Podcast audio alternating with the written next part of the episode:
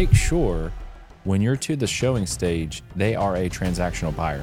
You should not have to show more than 10 houses to generate an offer. Put them in the right bucket. Maybe they're Right. an aspirational research buyer. You're Right. out there showing houses when they're not transactional. You really shouldn't be looking at more than five houses per day. I have a question to start the episode off. Okay. Where do you think agents waste the most time showing houses?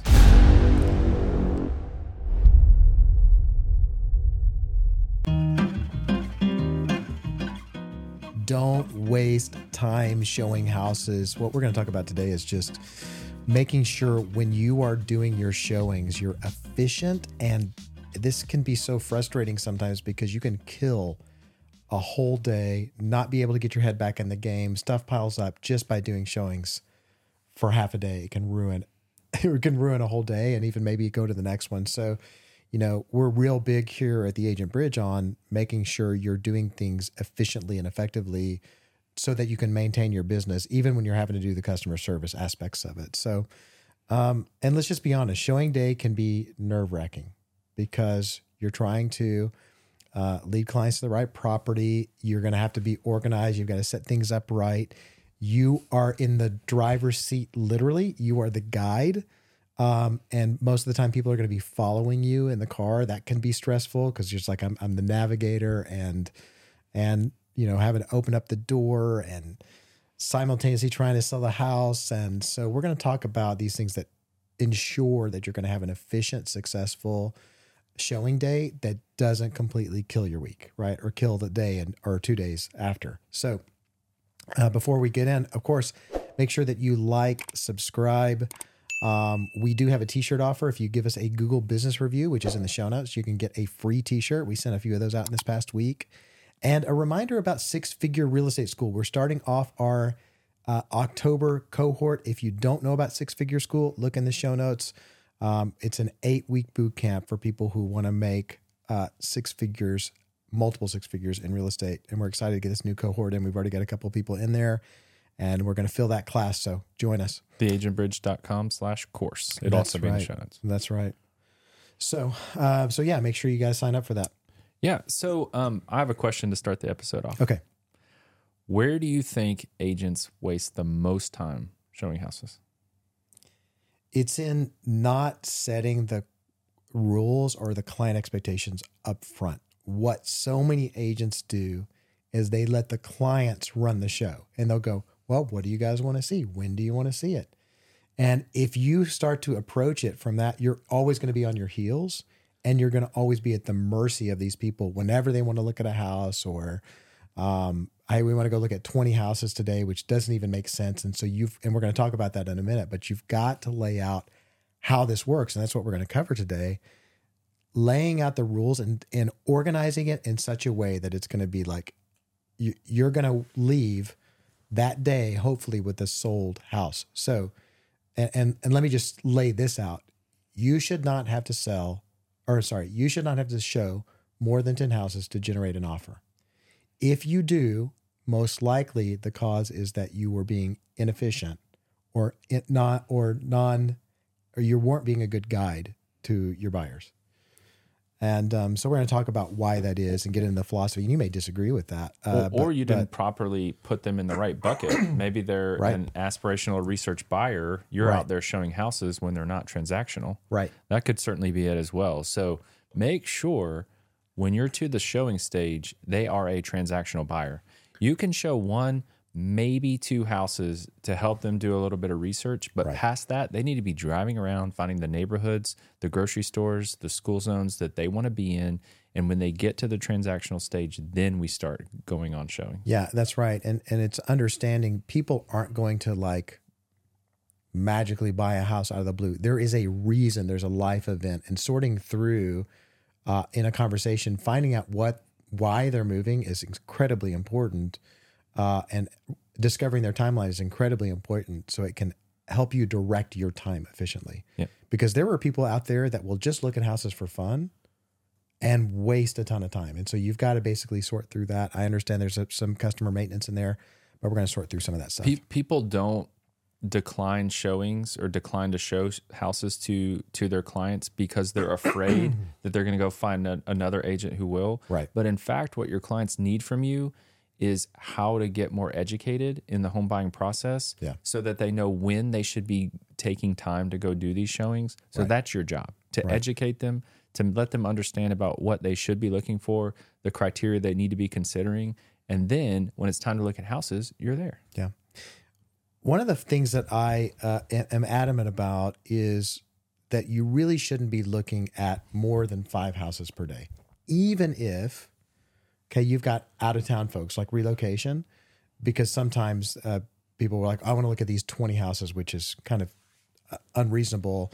You know, what I would do is if it, if it is a relocation uh, buyer, and I don't want to go down too far of a rabbit hole, but if it is a relocation buyer, um, showing them the towns one day and then going to look at five houses a day after that. I've done the 20 showings a day before, um, not n- not super willingly, but done it. And trust me, you don't remember a single one of them. No. You have no idea what you saw, which houses had the nice kitchen or the laundry room. You you don't remember. It's psychologically impossible to remember more than five houses a day. You're not going to be able to sort through it. It's, it gets muddy at number six, and it's it's proven, right? It gets muddy at number six. So, and then you can't remember what kitchen was in what house at what location, and then what are we even doing? I'm going to give you a scenario. Somebody's going to be like, "Oh man, I just loved the soft close cabinets in one two three Main Street." And you're like, "Actually, that was in That's exactly five right. West View." Yes. and you're like, so people don't remember. They get everything mixed up, and then they don't know what they want to go back and see or what was the, their favorite. It, it's just it's too many houses. Right. So what I tell them is like when we're going out and showings, I'm like, hey, here's how we're going to start. We're going to start with your top five. I don't care what location it is, and generally they're they're narrowed in on location because of school systems or whatever. So you're going to say we're going to pick the top five, okay, uh, that you want to look at, and I'm also telling them out of those top five, that number one will probably be gone tomorrow, and then it'll be another top five. Okay, so just explaining that uh, there are other people that are searching in the same category that they are, right? Same area, same neighborhood, same whatever. And out of those five houses, the number one is the one that's going to sell the quickest. So just making sure that they understand how that part works. Yeah, you, you, there's two things you need to do. You need to get better at asking questions, and you get better at listening. That's right. So you're asking questions to determine what their most important criteria are, and then you're going to listen when they tell you what it really is. That's right. Because they're going to tell you it's one thing, and then you're going to hear, hear them keep referencing the school zones, and you're going to be like, I keep hearing you say school zones, but that was not one of your top five criteria. That's right. Let's work that in.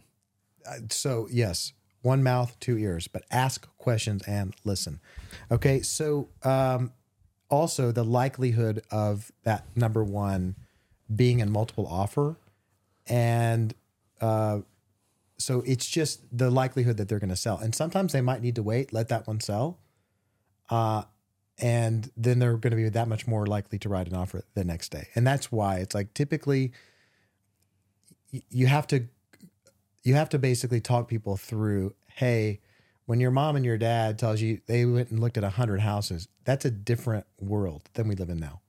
Because we guess what we have? The internet. And we've got things that we can narrow down searches and we don't have just a big magazine with the front of a house in it uh, on it you know what i mean? Yeah. right? It's like Newspaper. we have yes so we have uh, a lot more detail. We can get a houses so we you don't have to look at 100 houses anymore. You really only should be looking at five a day and then for you as the agent by the time we get through day two of showing it they should have made an offer and if not we need to completely reconvene okay? All right um the other thing is uh talk them through the restroom situation because it's going to come up okay because they're going to be like uh I've got to use the restroom. So when I tell people, I was like at the very beginning, I was like, "Hey, um, uh, on restrooms, you can use them. Uh, so so you don't even have to ask. You can just go use a restroom in a house if we're looking at it. And uh, the other thing is always have toilet paper in your car because uh, what happens if you go to new construction Yep. and there's not any?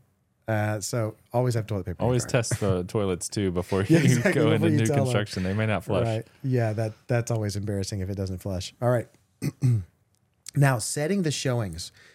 this is one that's it's a high level of customer service that you need to execute here, but you want to do printouts for everyone. You don't want to do it on your phone because there's so many things going on your phone.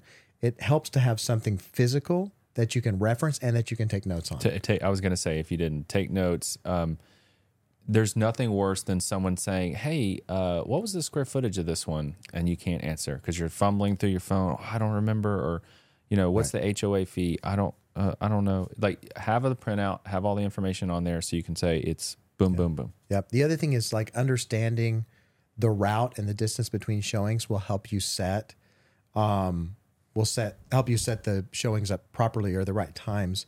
But here's what agents do that really, uh, it's so funny to me because they'll make their showing schedule so tight. Um, and you need flexibility. You need flexibility if the showing was, uh, they're in and out, and you need flexibility if the showing takes some time.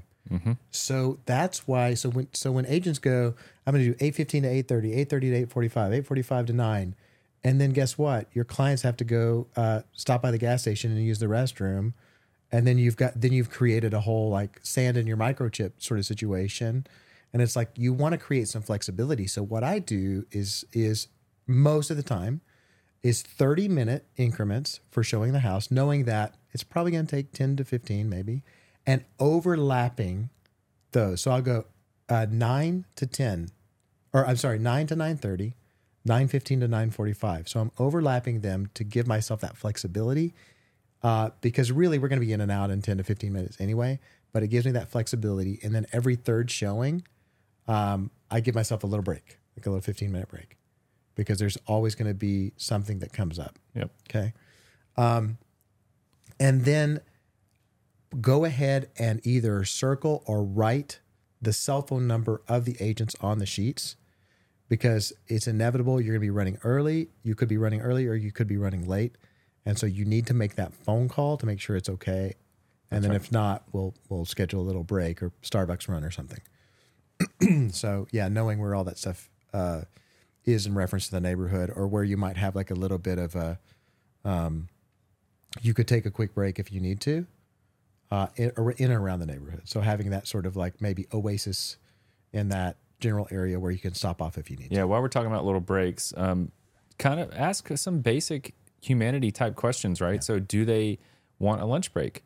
Um, and if they right. don't, they may say, "Hey, you know what? We don't eat lunch." Well, you better pack yours because if you eat one, they're not going to want you to go take a lunch break while they're you know fumbling with their, um, you know, where they want to go next. So, make sure you ask typical type questions like that. And also, I would have like snacks and toys, right, to keep in your car. Like sometimes kids, you know, you might need to have something for their kids to play with if they've got their kids with them, because it gets really boring for them.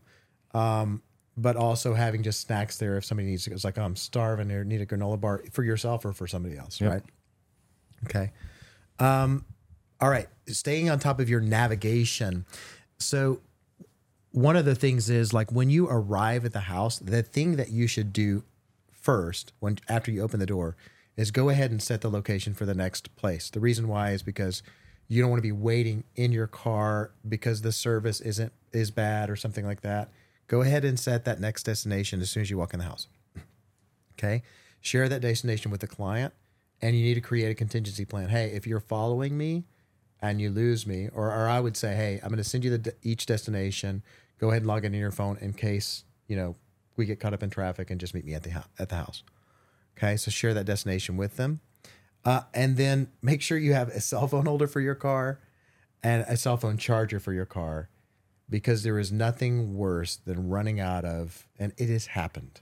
There's nothing worse than running out of juice for your cell phone and you forgot your car charger or or you're trying to navigate like this because you don't have a cell phone holder. Those are just things that are very practical uh, to make sure that you have to have a successful showing experience because you don't want your phone to go dead while you're opening the key box. Yeah, most people aren't used to navigating to an unknown location while someone's following you Yeah. and being stressed about how many houses you're seeing while you have to open doors in front of a, a crowd. Like all these different things. Yeah. Be as prepared as you can. The other thing is if you find one that they really, really like, okay, uh, go ahead and call the agent while you're traveling to the next destination So that way you can add some information to them. It's like, hey, I talked to the agent about this property. Uh, it has another offer on it, would be one of them. Or it's like, hey, they said they're offering, you know, this amount of closing costs. Just makes you look professional. Absolutely. Stay on top of it. Yep. Okay. Um, all right. When you um, go to the showing, this is what you do. Because a lot of agents, they think it's like, well, let me show them around the house and let me walk them through. Do not do that. Give them privacy. Here's your job as an agent. You walk in, you go, hey, uh, this is uh, four bed, three bath, 2,700 square feet. And um, Been it's been on the market. market 30 days Yep. and then you go and then what your job is to do is go start looking at systems and uh, the you know particulars of the house like uh, from a systems op- systems perspective If, if dad's come along on all the showings and he's asked at the first two what the age of the water heater and HVAC is, Yeah. go look at the age of the water heater and the HVAC Yeah. and come back and proactively tell him that. Um, that this is your job now. They're walking the house, they're talking to it, they're trying to fall in love with it. You're trying to go and get some basic information that they might want to know Yeah. if they were to get to the point that they're going to make an offer. So again, water heaters, HVAC, is it septic or is it sewer? Um, what the annual taxes are, all these types of things you can go collect while they're off, you know, taking a look at the beds and baths. so one of the things that that i used to do because in, in oklahoma when i was showing a lot uh, oklahoma does slab foundations so they don't do crawl space very much Right. And so in those slab foundations, you they will run the air conditioning vent, ventilation underneath the slab. So what would happen is, if you found sand or rust in that uh, duct, then they would require a scope and repair. And then you're typically going to find somewhere where the ductwork has failed Yeah. if there's sand in there or if there's rust in there. And what I would do is I would start opening those things up because I wanted to know on the front end if they like this house, let's negotiate the offer on the front end. So that way it's not a surprise during the inspection That's right. because that's a, a could be a two or three thousand dollar fix, and I didn't want it to ruin the inspection. So it's like, hey, there's uh, rust or there's dirt or there's sand in there, so I can tell you right now we need to go ahead and make them aware of it and that it's it needs to be affixed if there's something wrong. That's right. Then we negotiate that on the front end. So, okay. Um, all right. Uh, but yeah, the, the idea is you're looking at those systems and let them have privacy and conversation and, and make them comfortable. And the best way to make them comfortable is by you leaving, right? Going to do your, your stuff. If they have a question for you, they're going to say, "Hey, Brandon, could you come here for a second? Or you know, Yeah. they're going to ask, and and they're going to feel much more comfortable walking around with their family than they are with you, you know, puppy dogging them around the house. Yeah. I, I always think it looks way more professional for you to be looking at the systems and the operational parts. And you could say, "Look, I, hey, I'm going to go take a look at a few things um, on my own. If you guys need me, you know how to Yeah, find but, me." but you're looking out for them. Yeah, You- You're not getting caught up in the emotion. You're the one that's doing that that's right. due diligence for them. Okay. Um, so again, the other thing is like, don't insert your thoughts about a property. You can ask them, what do you guys think? But don't go back, this layout's weird. Or, Yeah. you know, one, one of the things that I did one time, um, and I think I hurt their feelings as I said, uh, boy, somebody's definitely smoked in here. And she goes, oh, well, it just reminds me of the smell of my dad because her dad Yeah. was a smoker. Mm-hmm. So I was like, oh, God, yeah, I shouldn't have said that, right? Yeah. And so I learned the hard way. It's like don't don't insert your thoughts or your opinions or whatever because people have different, you know, viewpoints on things. And so it may not be a big deal for them, or they may like a weird layout. Yeah. But Or- if yeah, All kinds of things can put you into trouble there. You're like, who would put this door here? And then it ends up being the house they offered on, and you've now kind of said something that you didn't like about it. So just right. they'll ask you if you have an opinion, and if if you do, share it honestly, but just keep the interjections out. Right. Um, the other thing is like I, I tell my clients, I'm like, hey, look, we're going to keep three houses on the list, right? These are going to be we're going to have our top three. Um, if we're not going to go beyond three, we're not going to have our top four. We're only going to have our top three. so if you want to put one in the top three, the one of them has to come off, and that keeps everybody focused. Uh, and uh, focused on it, and and it starts. So they're starting to make decisions, little decisions that lead them to the eventual decision of making an offer. Most of the time, they're going to end up with really a top two. Right. That's right. It's going to be between one or two. So we don't go beyond that top three, so we can eliminate eliminate the decision so we're not creating, uh, you know, a, a massive amount of decisions later. Okay. Um, but what I do tell them is like, hey, no, that number one property statistically is gone tomorrow, Yeah. right? I mean, it, we're and the the house that, um, and, and the other thing is clients will be like, well, okay, we really really like this house. We lo- we love it. I think we love it. Well, can we go sleep on it and then we'll call you tomorrow? And I say, look, the one you sleep on tonight and offer on tomorrow is the one someone slept on last night and is offering on today. So I said, so your best case scenario is go ahead and write an offer on it, tie it up in negotiation. If you decide in the negotiation part that you don't want it, then you can kind of move off of it. But go ahead and like, let's get something moving on it if you really want the house. Because if you don't, the likelihood is it's going to be gone Yep. right? You're not the only person out looking at houses. And so just make sure that you're, you know, you've communicated that expectation up front. And so you don't sound salesy as a part of, you know, helping them make decisions. There's obviously exceptions to this, right? Like the house has been on the market 60 days and you've talked to the agent, there's not a lot of activity. Like, okay, Yeah. maybe. But, you know, if the house has been on the market less than 10 days, chances are there's some interest. Yeah, exactly. But ultimately, you know, having a plan, having a uh, a way that which you carry out the showings is incredibly important. You know, as as you kind of go out there and get out in the world of showing, because you know, again, you can waste so much time, and really, it's about you know, if you're walking people through this uh, uh, guide and and they are pushing back on it, then I would sort of question if they're really serious buyers or not, because you know, if you're really trying to accomplish something, right? You're trying to to purchase a home and you've got a life event, right? There's no there's no time to be wasted, Yeah. right? And one of the main reasons we even talk about this is your job as an agent is not to run around and write contracts and show houses. Yeah. It's to generate new business. And the more time you're wasting showing houses and doing the things that aren't getting you new business, Yeah. the more time you're wasting. So it's important to talk about this. It's important to think about this because agents want to feel busy. Yeah. They want to feel busy writing contracts and showing houses, but they need to feel busy making phone calls. That's right, and generating new business. And yeah, it generating can be new easy business. to get distracted. Yeah. The other other reason that you have a system for this is because as your business grows, you will run out of time. No and question. you're going to have to delegate.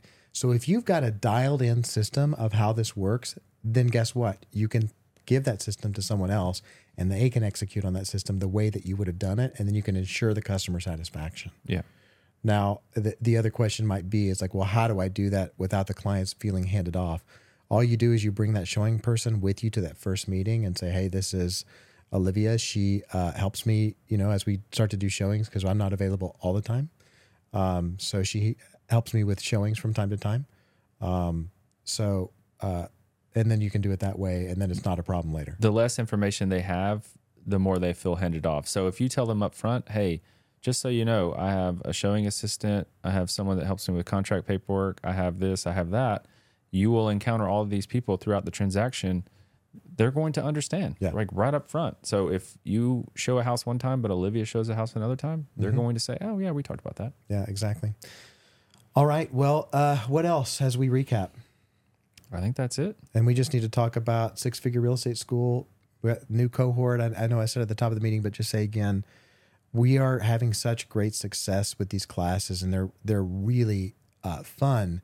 It's fun to see people take off right in their business through. Especially like during the class. Yeah, We've had a few that are take off during the class. They've got multiple properties under contract or listed during the class. So yeah, that that's always fun to watch that and to see them have that new belief level about their business. And so, one of the things that we're uh, dogmatic about in Six Figure Real Estate School is that um, we're not just educating you or we're not just sitting you in a training class. We're giving you action items that are going to create results, and we're having an active conversation about your business while you're doing it.